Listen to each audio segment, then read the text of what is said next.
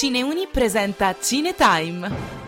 Sì, ma troppi cine, cine, cine, dite film, non lo so.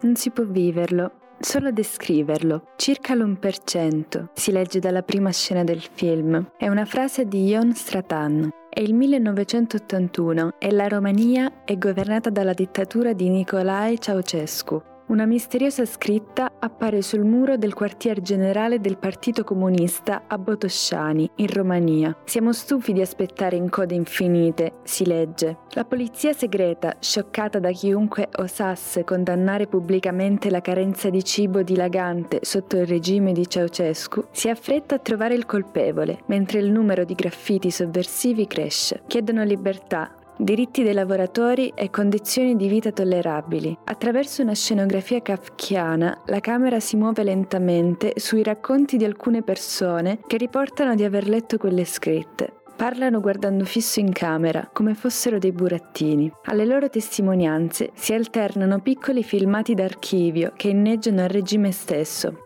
I soggetti che parlano sono plasmati dal regime, anonimi, dalla voce monotona, parlano lontano dalla cinepresa.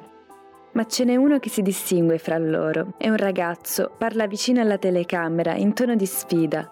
È Mogur Kalinescu ed è stato aperto un caso su di lui. Kalinescu è colpevole di aver espresso, attraverso le sue opinioni, la mancanza di libertà che egli sente intorno a sé L'ampia teatralità degli attori e la costruzione degli spazi, distorti nella loro lunghezza e larghezza, dà l'idea di trovarci in una situazione teatralmente onirica, attraverso un set stilizzato, adornato con una grafica gigante di schermi tv, registratori e loghi della polizia. Questa estetica da cartone animato ha un tocco surreale. I dialoghi si alternano a montaggi d'archivio della televisione rumena del periodo, con musica europop bizzarra, sorrisi forzati, raccapriccianti e servizi di propaganda servile sulle conquiste utopiche di Ceausescu. Questo è l'ultimo film di Rado Jude, prolifico regista di documentari, film di finzione o di coraggiosi ibridi fra i due, proprio come questo. Adattato da un'opera teatrale del 2012 di Giannina Carbonariu,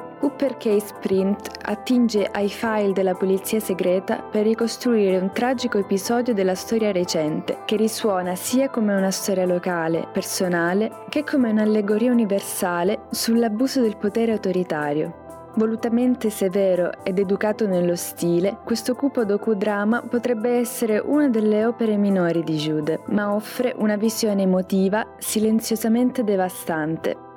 Vittoria Torsello, da Bologna, per Cineuni. Se non dovessimo risentirci, buon pomeriggio, buonasera e buonanotte!